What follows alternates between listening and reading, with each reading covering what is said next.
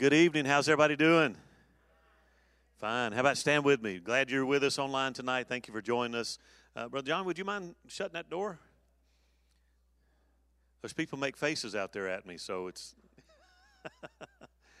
it is good to be home again on Wednesday night, back up here. I certainly miss being here. Everybody doing okay, I guess. Good week. Still praying for rain.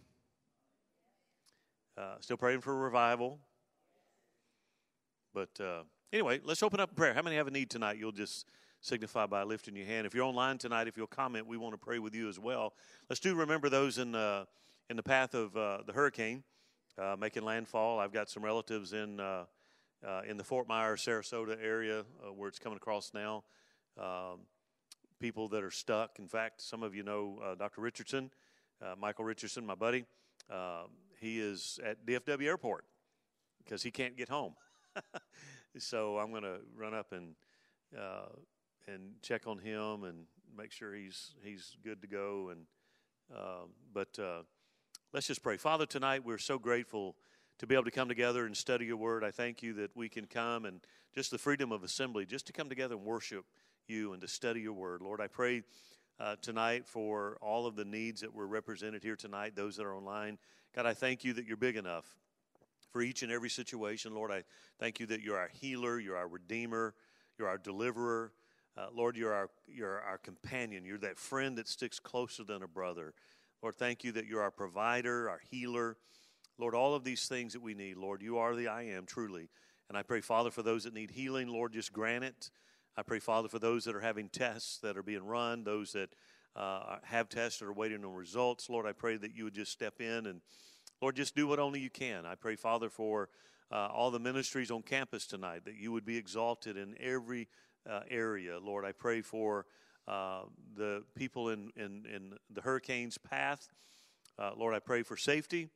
Uh, Lord, but I pray uh, above all that through tragedy you bring triumph. Lord, I pray that, Lord, that even even now that let there be stories of just how you miraculously intervene and protect and save and restore.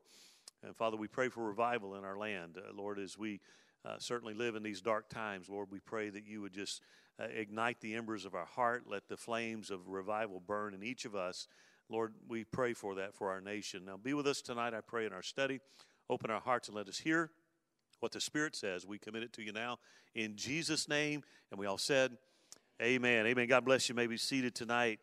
Uh, again, so good to be home and uh, I know it was in good hands. Uh, I'm still working on the jet lag. Um, just about over it. Uh, my eyes about. So if I'm not off, I'm, i apologize. I'm really working hard. no, I won't nod off. I promise you. But it's amazing. It's just been, you know, when you're gone, you get back, it's just crazy. Just so much to do and so much catching up. And of course, this is the first time in almost 30 years that I've ever been gone like that. Uh, I, I, don't typically enjoy that. I miss maybe one. You know, some guys like to go and not preach. I'm not those, that guy. I like to preach. I enjoy preaching. I enjoy, uh, you know, that's who he called me to be. And to miss almost the entire month of September is number one a rare thing. It may happen in another 30 years if the Lord. Ter- Actually, I wish the Lord come back before then, right? Uh, but uh, anyway, it, again, we're going to try to put together a slide presentation, just kind of give you an idea of what we were doing uh, the team that was there. Just such a great team and got a lot done. Uh, it is a needy project. Uh, the the the refugees that are coming over from Ukraine, just in Poland, uh, 500 plus a day, and uh, and of course you can imagine they're in other areas. That's just one area, Poland.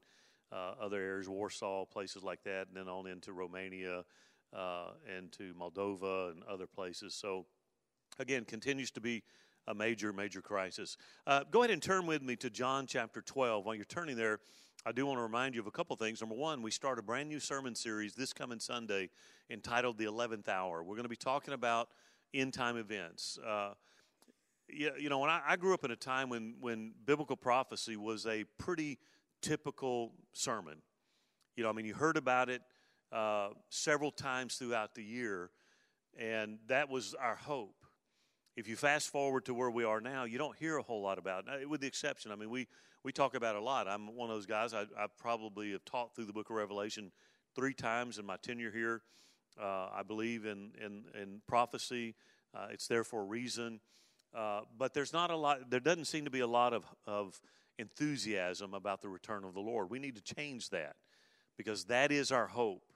You know, it's not a better, it's not a better election cycle, not better politicians. Lord knows we need them, but it's not about that. It's, it's about the return of the Lord and and that is is the hope of the church.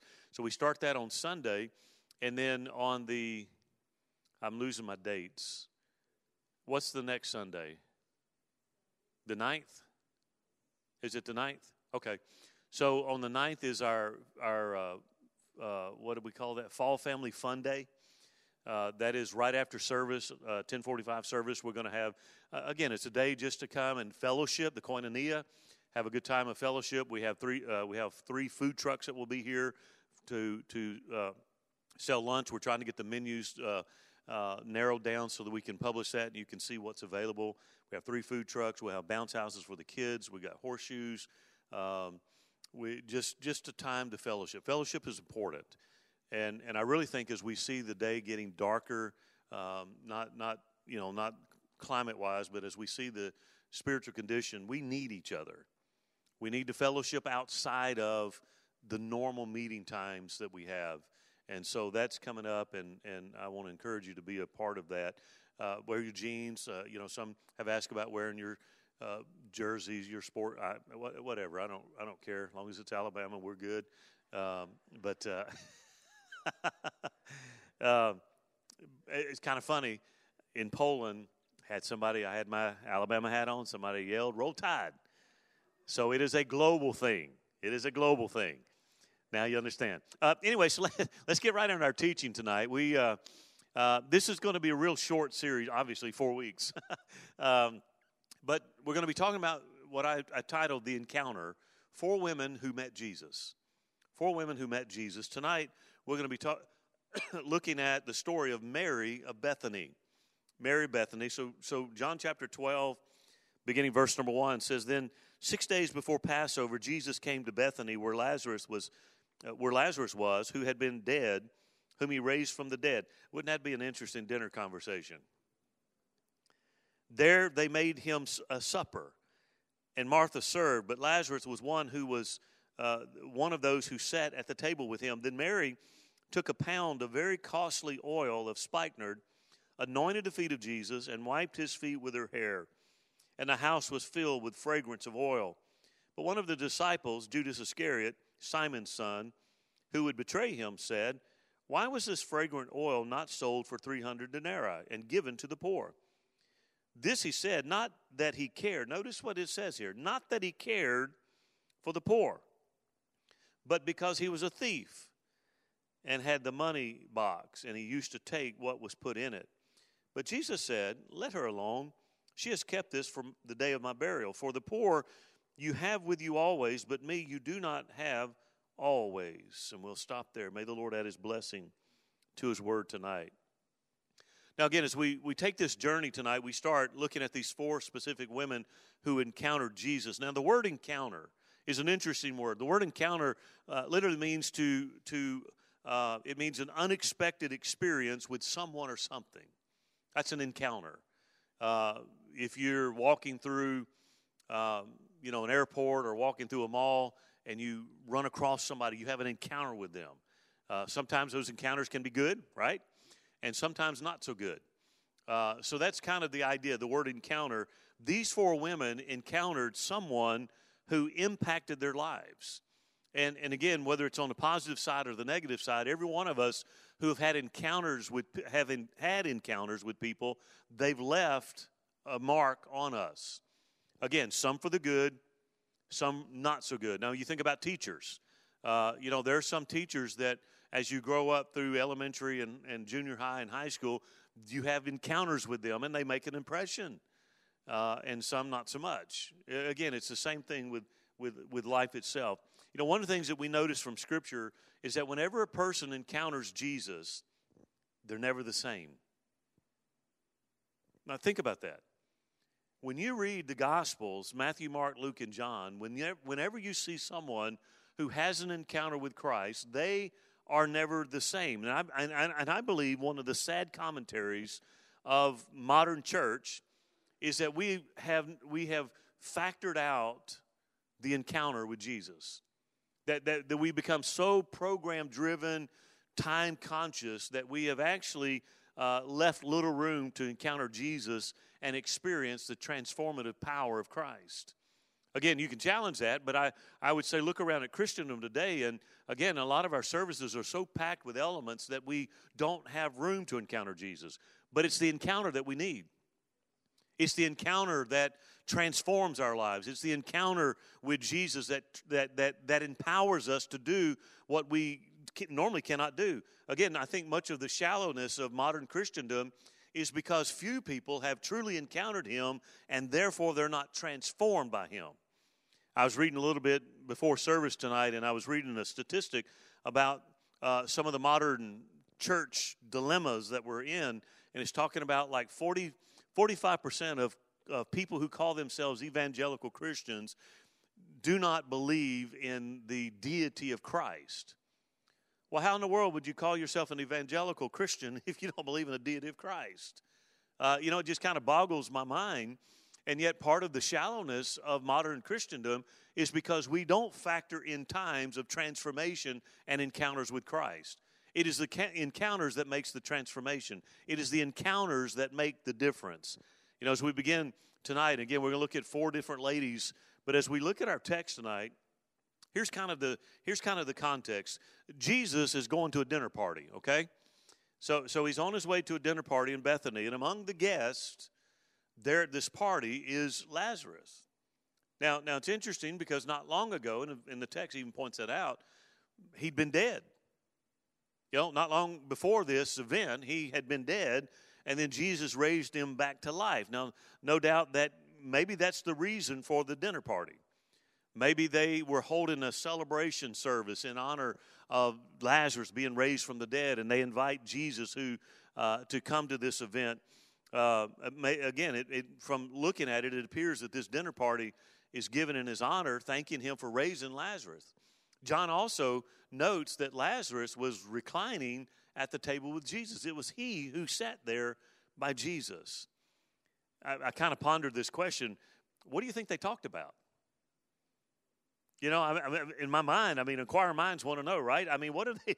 What do you talk about with someone who was raised from the dead? Do you ask, "What did it feel like?" Or did you see a bright light? or, or, something like that. I mean, you know, talk about an interesting conversation. That's not a normal topic for dinner party. I mean, how often do we get to sit at the table with someone who was dead for four days and then all of a sudden was brought back to life?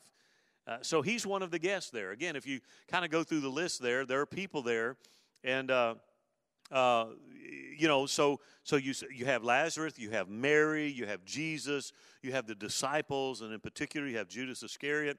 These are all party uh, are, are all our guests, I guess I would I would say better. They're guests of this party, and they're having this dinner party. But that's only part of the story of having Lazarus there. at some point during the night, the Bible says that Mary did something so startling that it literally shocked his top men. She did something that was not culturally normal.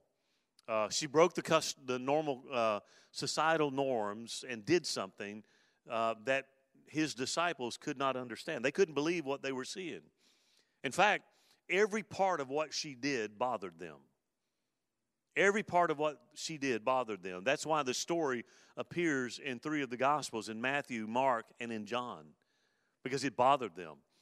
You see, Mary knew Jesus in a way that the disciples didn't. She had a perception about her. In fact, when you think about, I know that, that the Bible teaches that God places a lot of responsibility on, on manhood.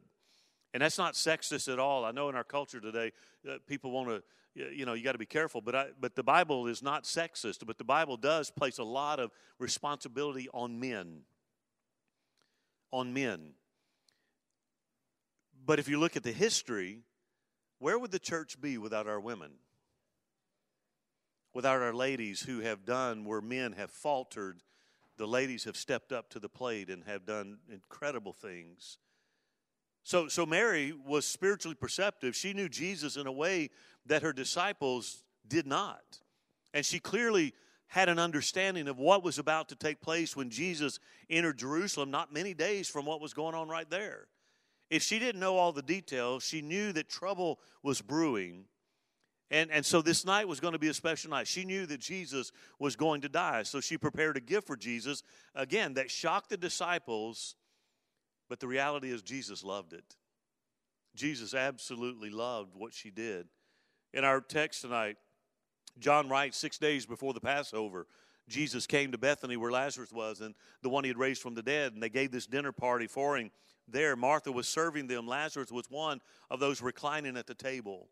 So picture this it's Saturday night, okay, in Bethany, a small village near Jerusalem. In just a few hours, Jesus will be entering into Jerusalem riding on a donkey to the masses of people crying out, Hosanna, blessed is he who comes in the name of the Lord, and the palm branches and the cloaks that are being laid down for the donkey to walk. In just a few hours from this event, that's what will unfold. Soon he'll cleanse the temple, he'll curse the fig tree, he'll teach in the temple's courts, or the temple courts. He'll confront the rising tide of hatred from the religious leaders. So that was what was in front of him. So this night, this Saturday night, this would be the last joyful night that he would have. Think about that. Because the next day, he begins his final journey to the cross. So tonight they celebrate. Tomorrow he enters Jerusalem, and six days later, he's hanging on a cross. That's what's significant about this story. Now, reading this story, with all of the guests that were there, we're going to settle on two people Mary and Judas. Two people. Mary never says a word, but Judas says too much. one reveals her heart by what she does, the other one by what he says. Again, it's often said that you can tell a lot by, about a person by watching what they do you can also tell a lot about a person by listening to what they say. Because remember, the Bible says it's out of the abundance of the heart, what happens? The mouth speaks. You know, you hear people today excusing bad language or, or, or insults and, and, and criticisms and gossip by saying, oh, I didn't really mean that. Well, no, you did because you cannot speak it unless it comes out of your heart first. That's just that's what the Bible teaches. It's in there. It's going to come out. I, have got a book in my office. I forget who the author is, but it shows this. Uh, the the cover. It's kind of cool. It has Godzilla on the on the cover, and the title of the book is "It Came from Within." and, and that's true. I mean, so so the two characters we focus on, Mary and, and Judas. Judas again speaks too much. Mary doesn't say a word, but she reveals her heart by what she does, and Judas reveals his heart by what he says. So let's focus on two questions that help us with this story, this encounter. Number one, what did Mary, uh, what Mary did? Let's look at what Mary did. Verse three says, "Then Mary took a pound of fragrant oil, pure and expensive nard. Spikenard is what many translations say. Anointed Jesus' feet, wiped his feet with her hair, so the house was filled with fragrance of the oil." Now, spikenard. What is that? Nard. Nard was a. It's an interesting thing. It's still it's still around today, by the way.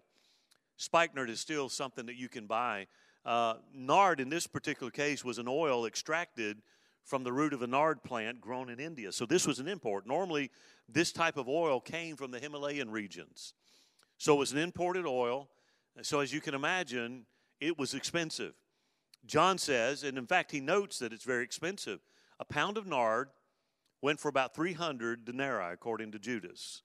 Uh, it means that it cost the equivalent of nine months' salary for a working man in Jesus' day. That's a pretty expensive bottle of spice, right? I mean, it's kind of hard for us to fathom that kind of expense. I mean, uh, you know, I don't want to pay $60 for a bottle of cologne. I mean, that's like 60 bucks. Man, just give me that old spice for twelve ninety nine. if you wear Old Spice, I'm not messing with you. I promise. But it, it's kind of hard. It's kind of hard to think or uh, think about it properly or put it in context. It's, in today's terms, it would be like spending twenty-five thousand dollars on a taco meal,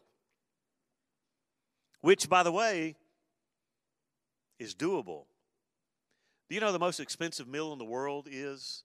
It is a special taco in Mexico that costs $25,000. A taco! I'm sure it has real meat in it. I mean, who does that? I mean, really, you can pay you can pay a lot of bills with twenty five thousand dollars, right? Man, you go on a nice vacation for twenty five thousand dollars.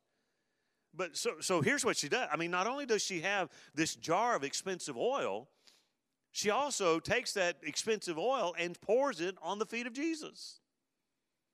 Now they didn't have socks back then. Okay? They walked around the dirt with their sandals. They had stuff on their feet. And she takes this $25,000 bottle of oil and dumps it on, I'm just going to say it, his smelly feet. And the Bible says the fragrance filled the house. Have you ever dropped a bottle of perfume or cologne in the bathroom? And then the odor just emanated from there out? I'm sure it smelled wonderful. It ought to smell good, right? For all that money, I'm sure. So the question begs to answer is this Was it too much? In thinking about how much it cost, was it too much? Isn't that a bit extravagant to take something so expensive and to pour out on the feet of Jesus? Well, it, to answer that question, it all depends. It all depends. Extravagant is the word that most preachers would use when they describe this particular event here. They talk about her extravagant love and her extravagant gift. And again, it seems appropriate. You know, if you take nine months' salary, say in today's language, nine months' salary, maybe that's thirty-five to forty-five thousand dollars. Okay, so is it extravagant to take thirty-five, forty-five thousand dollars worth of perfume and dump it on somebody's feet? Well, that's how the disciples looked at it. That's how they looked at it. So the question is, was her gift extravagant? Well, uh, I, I, I, I was curious to find out because extravagant is in the eye of the beholder. You ever thought it really is in the eye of the, uh, of the beholder? So I started digging today. I wanted to find out some expensive things. Now, you don't have to go very far to find what the elites spend their money on. I mean, it's everywhere. I mean, we, we, we elevate and glorify Hollywood types and athletes and all these things. One Hollywood star rented a yacht for $400,000 per week to go on a selling spree. Almost a half million dollars a week to get out on a boat. Can you imagine? The yacht came with all kinds of fancy adornment. It had world class amenities. But is $400,000 per week, is that extravagant? Well, for me it is. For me, it's a little bit dense. You know? Give me a skeeter. a Royal Caribbean room, and I'm okay. But you know what? For somebody worth $220 million, that's probably not a lot.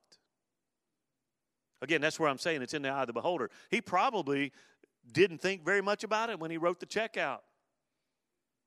Oh, it's just $400,000 a week? not too bad. That's a pretty good bargain. Well, if you have $220 million, it probably is. Did you know that the most expensive hotel room in the world goes for $100,000 per night? Per night. Just to close your eyes in a bed and sleep. $100,000. It's, it, it's in the United States. It's Empathy Suites at the Palms Casino Resort in Las Vegas.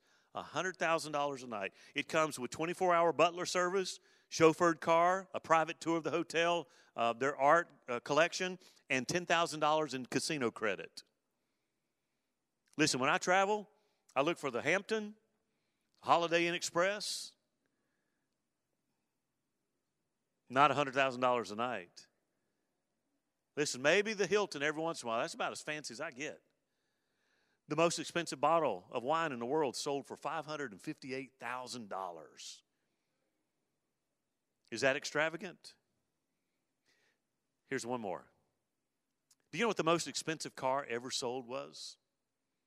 It was a 1956 Mercedes Benz 300 SLR. It sold for $142 million. dollars.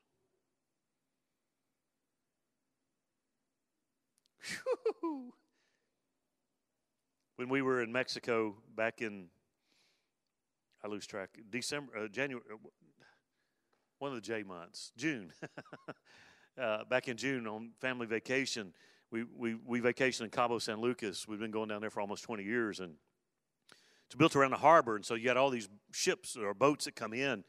And we noticed this yacht. This, this, I mean, this thing was almost as big as a cruise ship, but it was a private yacht. And of course, my daughter has got this inquiring mind. She said, "Dad, I wonder who owns that." And I'm like, "It's not me."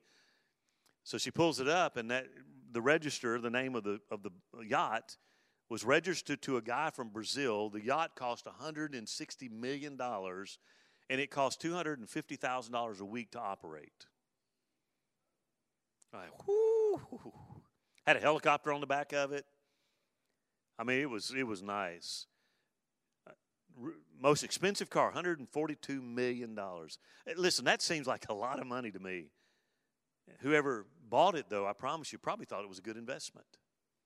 Probably thought it was a good investment. I mean, the stories we could talk about the lavish, uh, the lavish lifestyles of the rich and famous, million dollar, million dollar perfume, gold plated toilets, air conditioned dog houses, and such.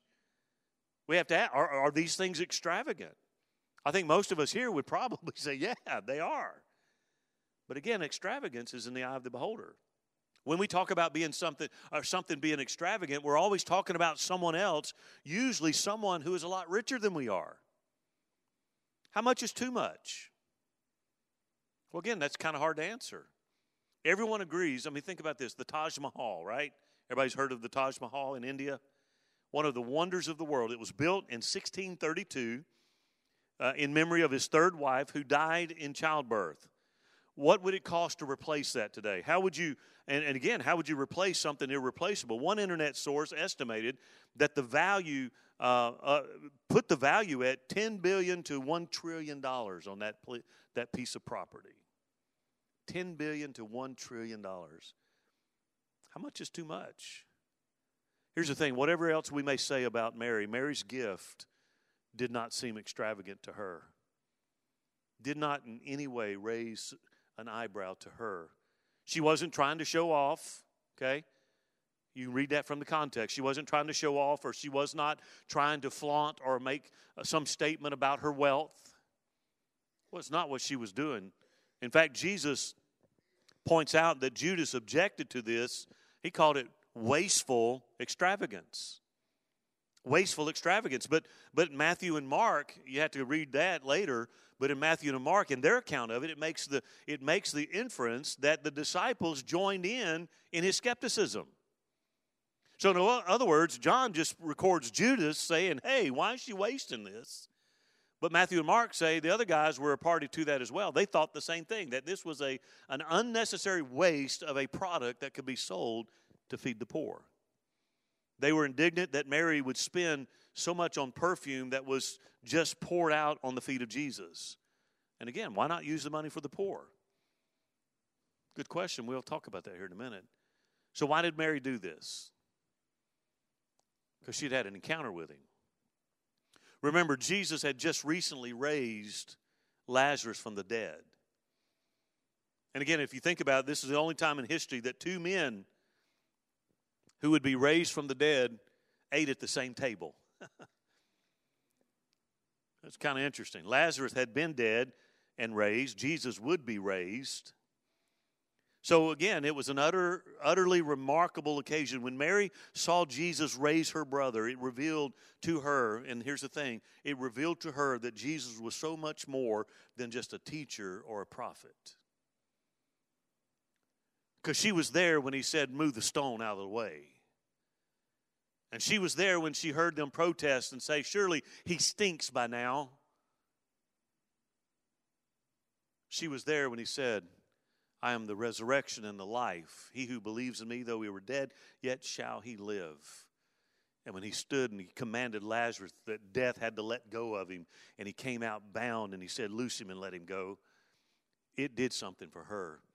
It settled in her heart and her mind that this man was not just an ordinary man. He wasn't just a good teacher, a skilled craftsman at his oratory abilities, that this man indeed was and is the Son of God. She knew that he had power and authority that could only come from God. And Mary's gift didn't seem extravagant to her. In the, four, in the Old Testament, there are four people or four groups that were anointed. You had the kings, you had the prophets, you had the priests, and then you had the dead. Jesus fits the first three categories or first three groups, and in a few days, he's going to join the fourth group.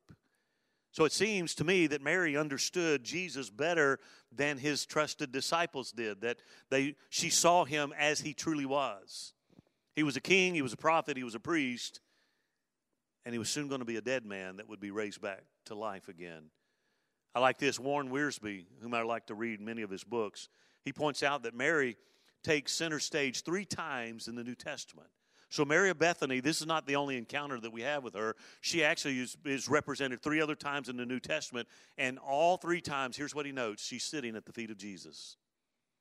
In Luke chapter 10, she's at the feet of Jesus. She wants to hear the words of Jesus.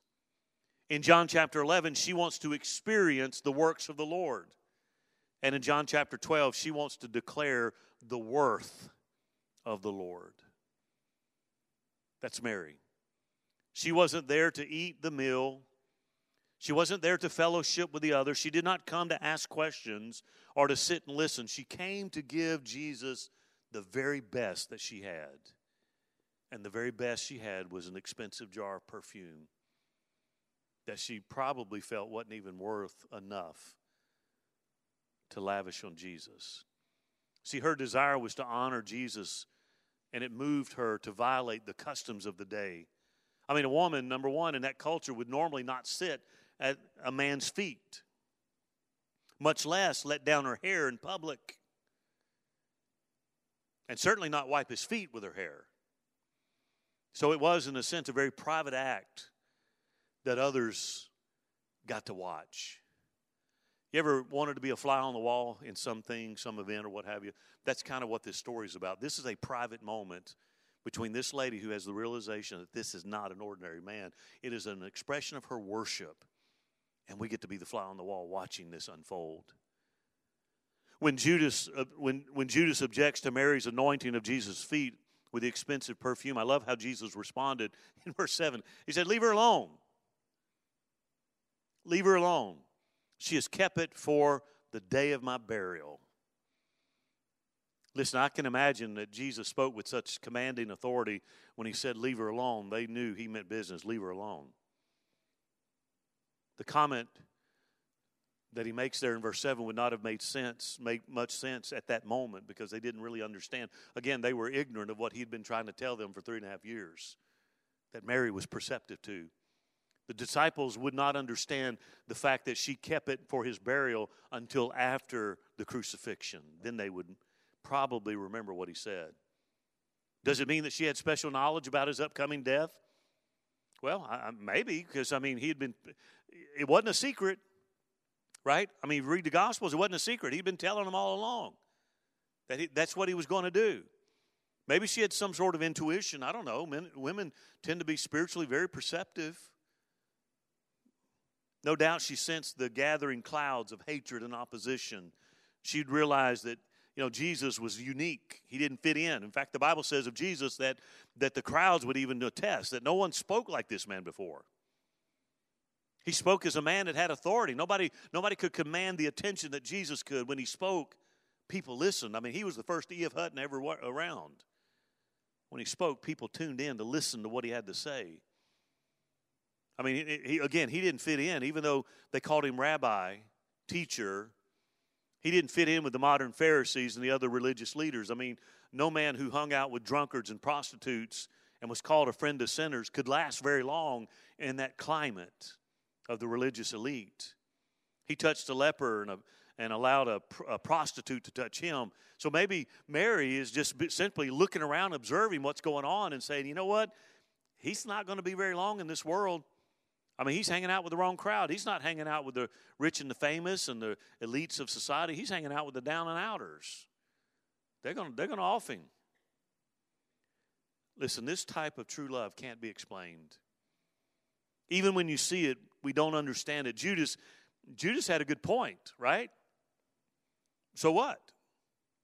Love has its reasons, and those reasons can't always be spelled out. I'm getting to a point. What can we say about Mary? Here's what we say about Mary she's all in. She's all in. There's so many people today that want to dabble in faith and dabble in religion. And, and I say that loosely. I'm talking about relationship with Christ. They want to dabble at it. And then they want to complain because they're not living fulfilled lives. Well, listen, if you dabble at it, you're never going to be fulfilled.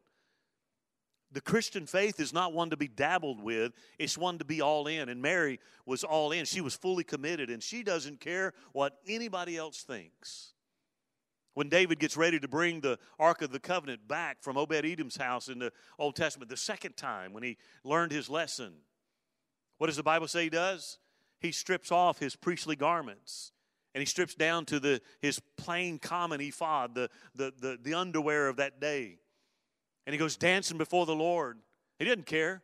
His wife gets ticked off at him, says, Look at you making a show of yourself, the king in all his mighty glory. It wasn't for her, it wasn't for the nation.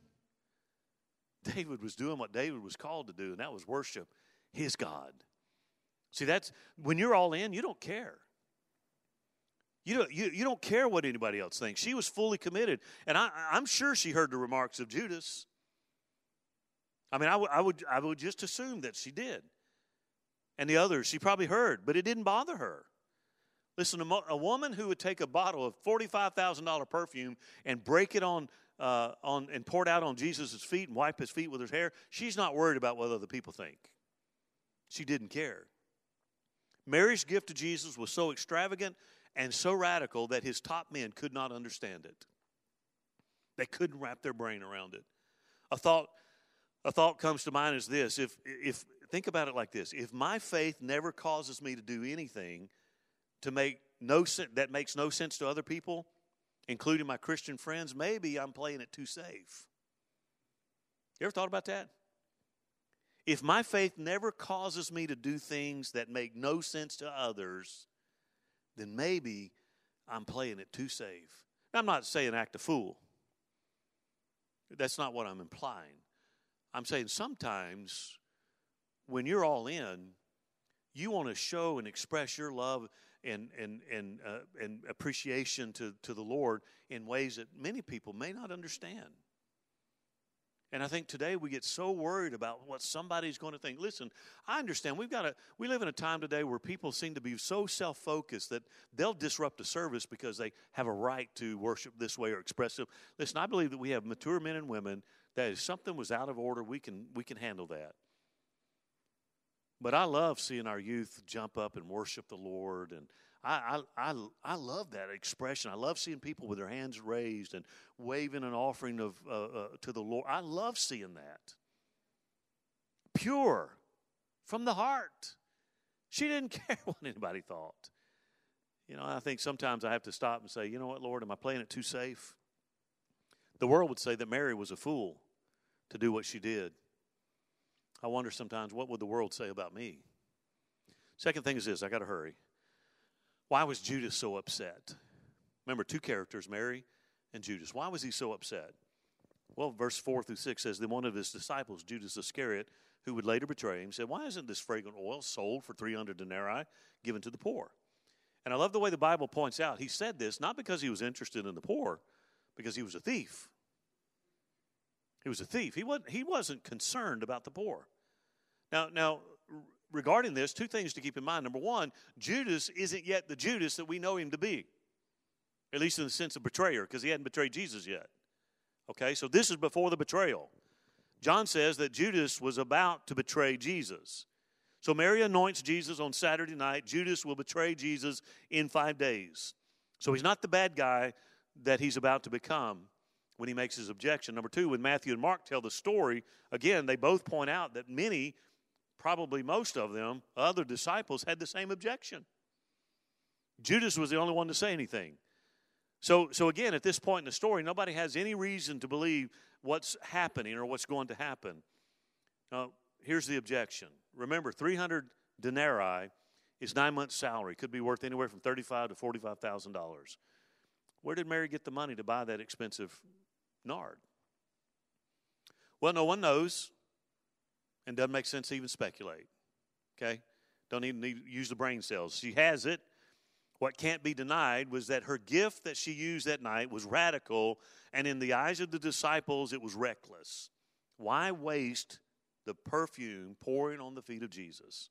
Why not give it to the poor? Here's what Jesus does His response actually welcomes her extravagance. Says, Leave her alone. She has kept it for the day of my burial. And here's what he says For you always have the poor with you, but you do not always have me. Now, at first glance, that might seem a little bit callous, as though Jesus didn't care about the poor. But that's not, that's not, that's reading too much into it. He's alluding to what Deuteronomy 15:11 says, there will never cease to be poor people in the land. That is why I'm commanding you, you must willfully open your hand to your afflicted and poor brother in your land. He, he was like, Look, they're always going to be with you. And I've already commanded you to take care of them. To him who knows to do good and he does it not, that is to them sin. Again, Jesus, I, I think what Jesus was saying is look, don't use your phony compassion as an excuse to criticize Mary for her gift. Do you get that? Don't use your phony compassion about, oh, we should have given it to the poor to criticize a lady for giving such an extravagant gift. Part of the lesson in this thing tonight is sometimes we just need to stay in our lane,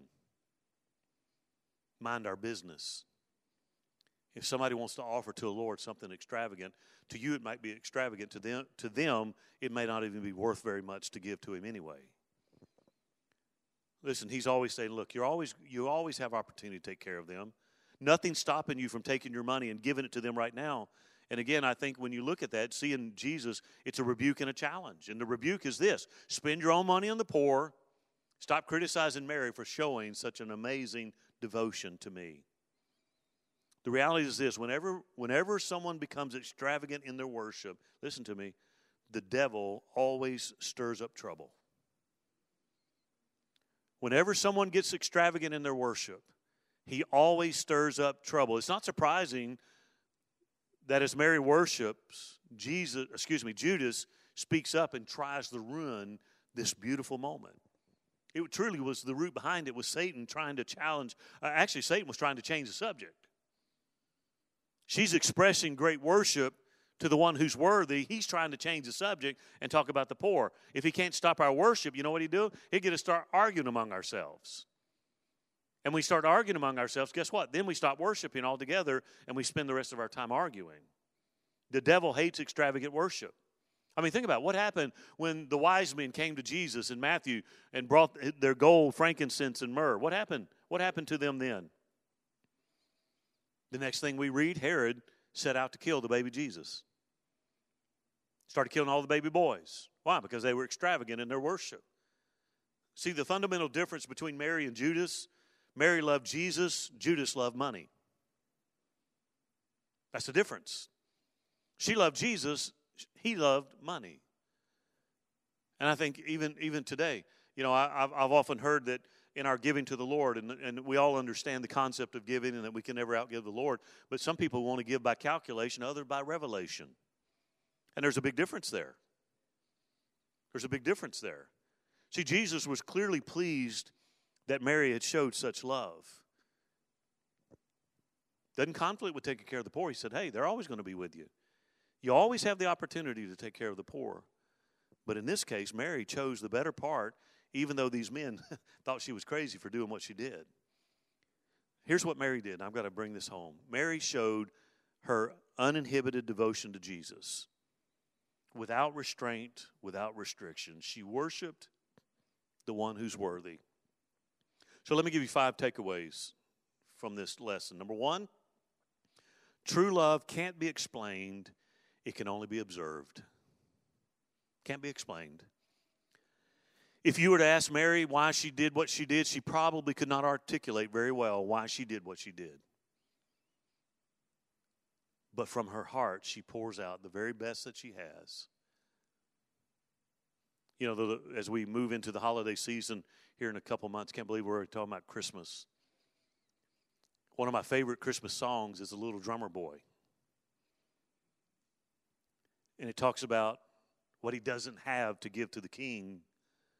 He doesn't have the extravagant stuff to give, but what he does have, shall I play for him on my drum? That's what he has. See, Jesus never asks us for what we don't have, he always asks for what we do have. And I think sometimes we get more concerned about what we don't have, and that prohibits us or hinders us from using what we do have. So true love can't be explained, it can only be observed. Sometimes you look across on a Sunday morning and you may see people with tears streaming down their face. That's their worship. It may be born out of a sacrifice of praise, but that's their worship. And you may not feel like crying. Well, don't cry but they might. Number two, if we become radical in our love for Jesus, our close friends will probably not really understand us. That's just a, that's a truism right there, if there ever was one. Not everybody understands sold out. Today, with so much compromise and lukewarmness in the in the body of Christ, to be sold out, to be radical in our love, a lot of people won't understand. Number three, if my love for Jesus never leads me to take a risk, how much do I really love him then?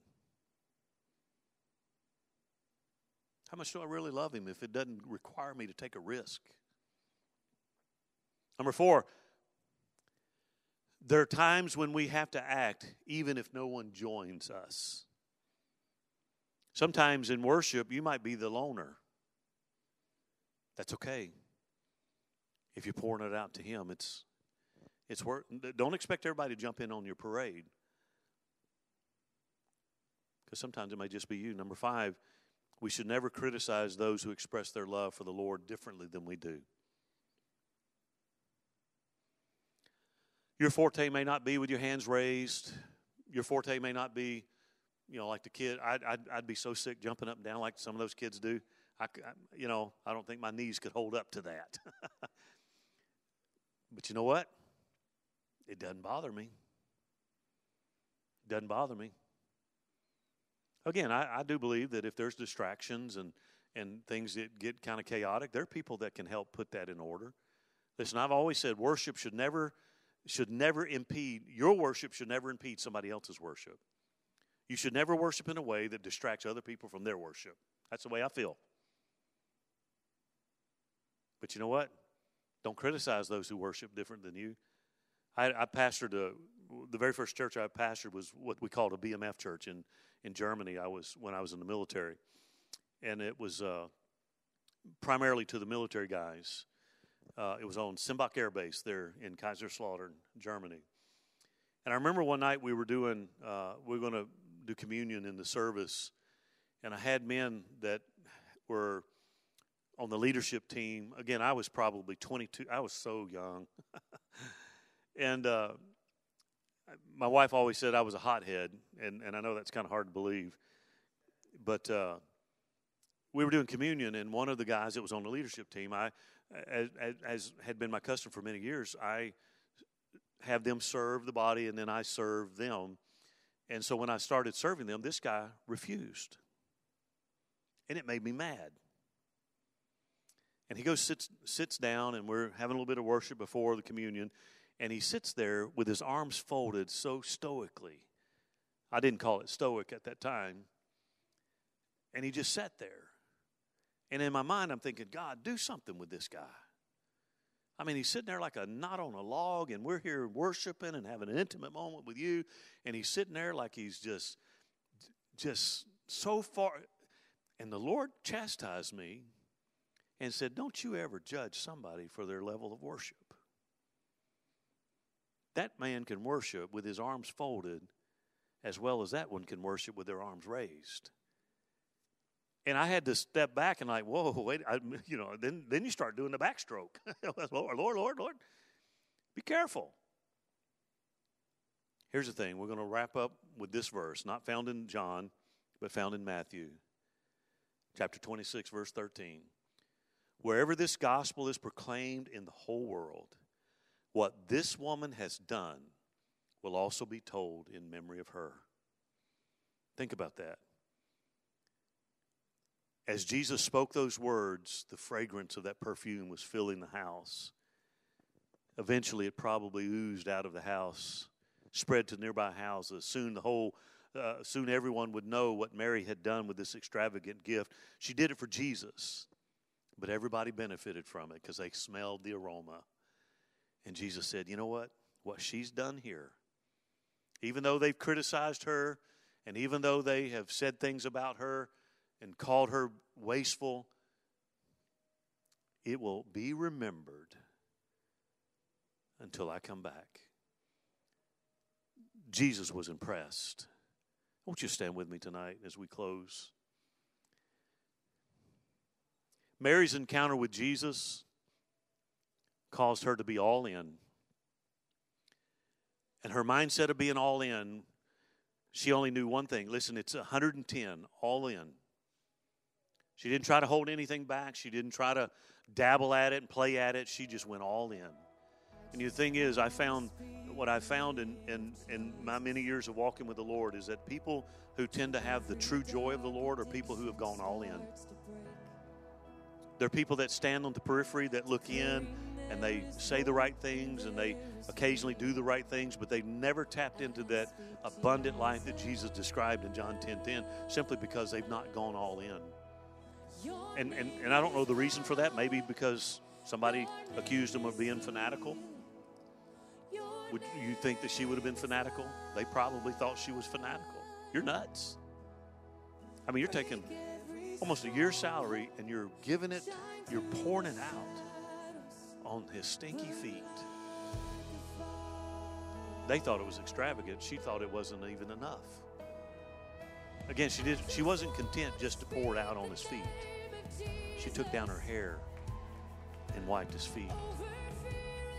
Because that $45,000 bottle of perfume wasn't too much for her Lord. She had to do some more. So let me ask, don't you bow with me as we close in prayer? I, I hesitate. Here's what I'm going to say. If you're here tonight and say, you know what, I need liberty in my worship. Again, I'm not talking about acting a fool, okay? We got enough people that do that. we, we, we don't need that kind of stuff. I'm talking about being authentic in your worship. Not just going through the mo. Listen, we're good church people. We we got it all figured out. We've got it all programmed in how to be good church going people and got it all figured out when to raise our hand and when to nod. I'm not talking about that. I'm talking about a genuine, heartfelt worship of the Lord that's not predicated on what anybody else does. Maybe here tonight say, you know, Pastor, I, I really want some liberty in my worship. I, I don't want to be robotic in it. I want to be authentic. I want to be authentic with the Lord. If you're online, if you'll comment, say, we'll pray with you. How about it tonight? Anybody here? Nobody looking around. Just slip in right, right back down. So, Pastor, pray for me. I want to find that experience. I want to experience that. Just that freedom. Amen. Father, tonight I love you so much and I thank you. I thank you for the encounter of Mary of Bethany. Well, what a beautiful story. This story has been memorialized and been told and preached about since the time that she did it. And it's a lesson to us. It's a lesson of what it means to go all in. That when we, what we feel is extravagant, what others feel is extravagant, to us may not be very much of anything except a heartfelt worship of you. I pray for the hands that went up and those online tonight that said, you know, I really want to find that liberty in my worship. I want to connect with you in a way I'm not connected before. Lord, I, I know that you're striving with us. You said you not always will, but you are right now. You're contending with us. And you said, if you'll draw near to me, I'll draw near to you. I pray, Father, that we would, Lord, take that to heart. That truly, as we as we move closer to you, you move closer to us, Lord. There's that relationship that you're wanting to cultivate and to build. Lord, help us in our worship to never become so robotic and mechanical that we factor out that encounter with you. And Lord, I pray that tonight as we dismiss that that, that truly is, is our heart's desires to have an encounter with you that alters us for the rest of our lives. But we're not talking fanaticism. We're just talking about all in. Just being all in. Lord, no reservations. Lord, no holding back, just jumping into the deep of who you are and relying completely and totally upon you. Now, Father, I ask you to go with us tonight and give us a great night. And may we contemplate these things that we talked about tonight with Mary's encounter. Lord, may we desire and seek an encounter with you that will change us and transform us. Give us a restful night, I pray. May we wake up rejuvenated. Uh, Lord, put a spring in our step and a song in our heart. Lord, put people in our pathway that we can share the good news of Jesus Christ. Uh, thank you for it now. On Sunday, I ask you ordain what's going to take place. Bring people from the north, the south, the east, and the west that need an encounter with you. I love and bless each one now in the mighty name of Jesus. And we all said, Amen. Thank you for being with us online. I look forward to seeing you next time. God bless you, and I love you very much.